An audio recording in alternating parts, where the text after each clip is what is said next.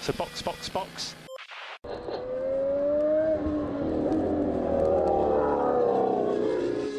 Bom dia e bem-vindo ao sprint de notícias do Box Box Box. Tudo o que você precisa saber sobre Fórmula 1 e automobilismo em geral, enquanto você come aquele iogurte com granola.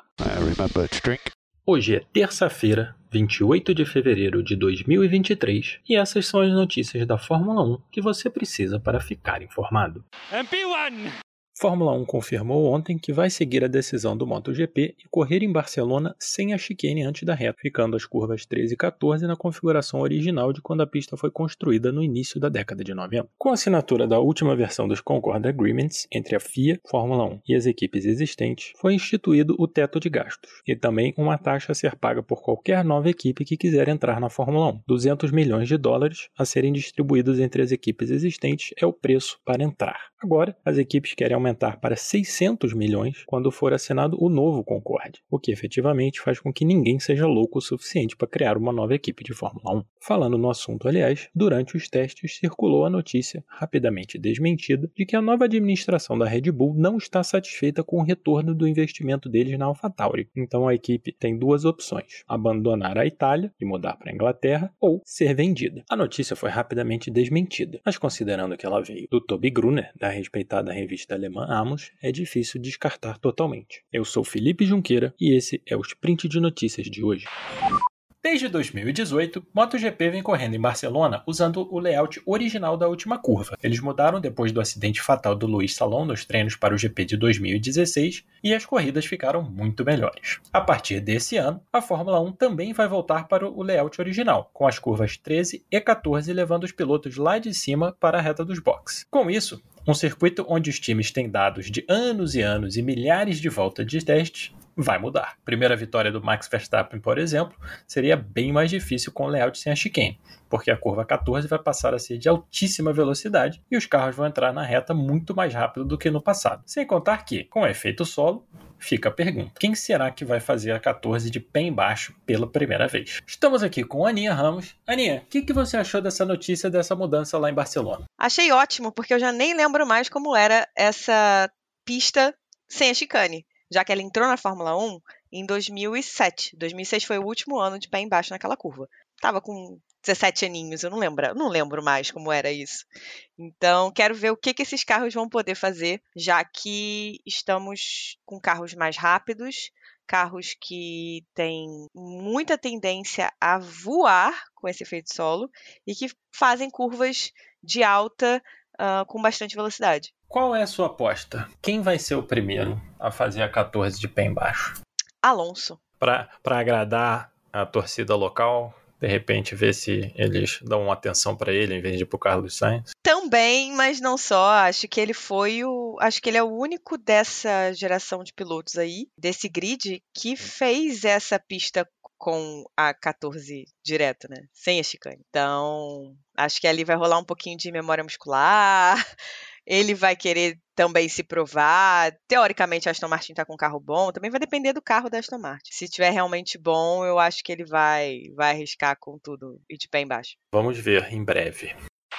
Semana de corrida, primeira da temporada, e os bastidores da Fórmula 1, como sempre, estão fervendo. As equipes agora querem aumentar a taxa antidiluição, que já é de 200 milhões, para 600 milhões de dólares. Além de todas as considerações sobre monopólio competitividade, que a gente pode deixar para os advogados e os políticos europeus, será que isso não determina que a gente nunca mais vai ver outra equipe de Fórmula 1? Porque gastar 600 milhões em cima do gasto estratosférico de começar uma equipe de Fórmula 1 do zero é uma quase que uma insanidade. Obviamente, isso beneficia as equipes existentes, mas será que é um benefício para o esporte? O que, que acontece se a gente tiver uma situação como a da Force India de novo? Olha, Felipe, eu tenho para mim que as equipes ainda não conseguiram entender o poder que a Fórmula 1 teria com mais equipes no grid. Quanto aumentaria o valor de mercado e o quanto seria muito melhor para elas e teria muito mais lucro com pelo menos mais uma ou duas equipes. Então elas estão tentando criar essas barreiras que competitivamente elas também não querem outras equipes para tirar as chances delas e também querem ter certeza de que a fatia do bolo delas não vai diminuir. Mas mas acho que elas precisam de uma visão de longo prazo um pouquinho melhor. É, e se a gente pensar que a Fórmula 1 comprou um terreno em Las Vegas, vai ser a organizadora da corrida em Las Vegas. A resistência das equipes, principalmente a entrada da Andretti com a GM, quase que estranho, porque você está indo, obviamente, de encontro ao interesse da Liberty, que atualmente é a dona da Fórmula 1. Sim, é muito difícil de entender os pensamentos da,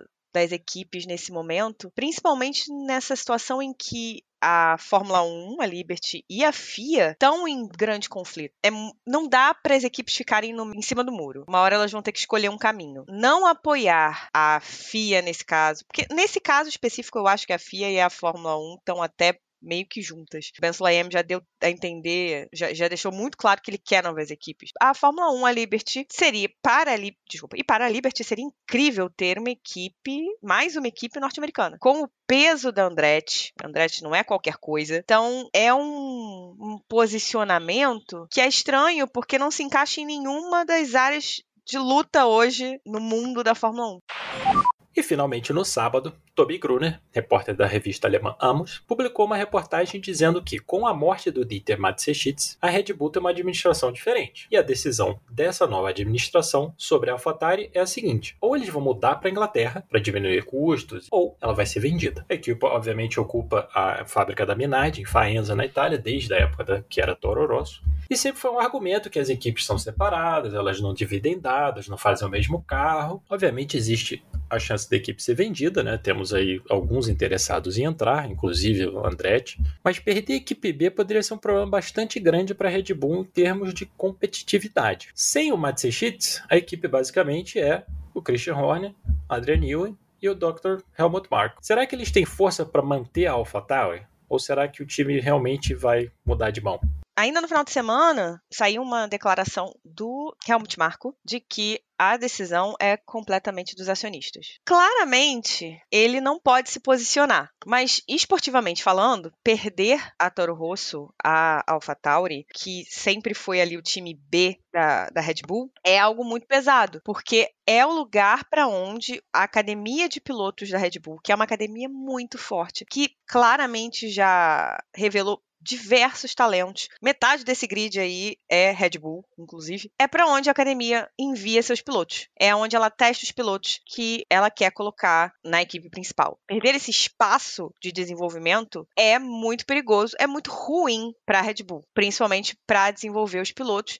É muito ruim para os pilotos da academia Red Bull. E vamos lembrar que a academia Red Bull tem piloto pra caramba. E eles vão perder espaço na Fórmula 1. Se a gente considerar, voltando ao que a gente já falou dessa questão dos 600 milhões em vez de 200 para entrar, o que, que acontece se a Red Bull simplesmente não achar alguém para comprar? Porque o preço vai ser alto. Se a gente lembrar de quanto foi a Williams, estava em situação bem pior. Quanto que o, o Lawrence Stroll gastou, mesmo a Racing Point estando literalmente falida. Como que a gente fica? Se a gente perder uma equipe. E ainda tem aquele velho boato da época lá do Max Mosley e do Bernie Eccleston que o contrato que eles assinaram tem um número mínimo de equipes. Senão, os direitos comerciais voltam para a FIA. Obviamente, isso é um boato, ninguém nunca viu os contratos, como sempre, mas é uma questão a se pensar também O que, que acontece se o pessoal da Red Bull resolver, então tá bom, a gente não quer mais AlphaTauri, não conseguir entrar em acordo com ninguém, e aí? Aí que a gente fica com nove times no grid, a Fórmula 1 perde valor de mercado. Pode ser que perca importância, inclusive, porque fica muito difícil de você colocar pilotos numa categoria que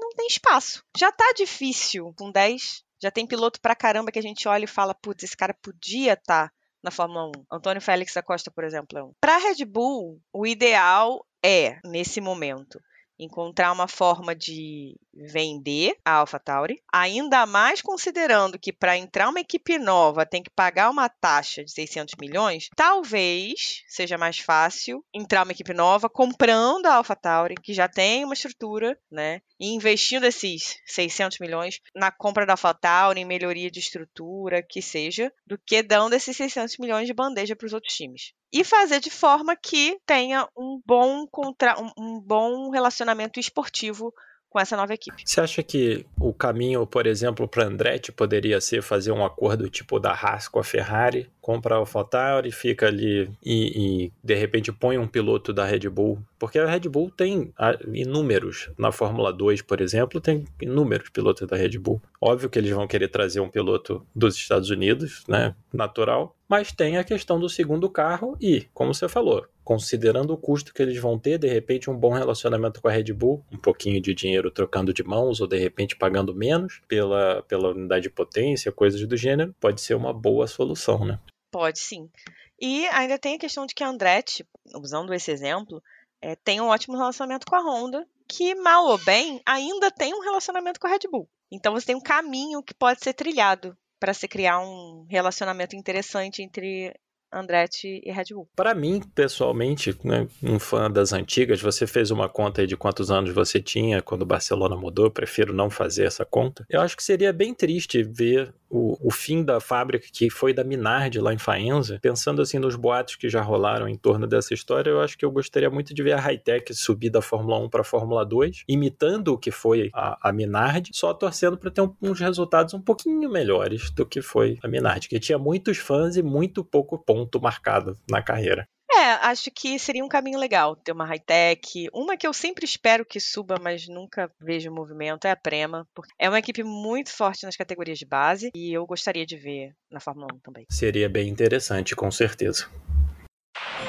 Em notícias do automobilismo fora da Fórmula 1, a organizadora das 24 Horas de Le Mans, ACO, divulgou hoje a lista de participantes para a edição do centenário. Vão ser 16 hipercarros, a categoria principal, de sete marcas diferentes, incluindo a volta da Ferrari alemã. Não tínhamos tantos participantes no topo em Le Mans desde 2011, e além deles, ainda vão ter 24 carros de LMP2 e 21 de GTE AM, entre Porsches, Ferraris, Corvettes e Aston Martin. E ainda temos a volta da garagem 56, um Camaro modificado, que vai correr em nome da Hendrick Motorsports, da NASCAR, que vai ter como um dos pilotos Jason Button, campeão de Fórmula 1 em 2009 com a Brown. Dos brasileiros, já temos confirmados nos hipercarros Felipe Nasser, que vai correr de Porsche, e Pipo Derani, de Cadillac. Pietro Fittipaldi e André Negão vão correr na LMP2 e Daniel Serra na GTE AM, pilotando uma Ferrari. Ainda temos diversos lugares a serem confirmados, então ainda tem a oportunidade de vários brasileiros se juntarem ao grid para a edição do centenário das 24 24 horas de Le Mans.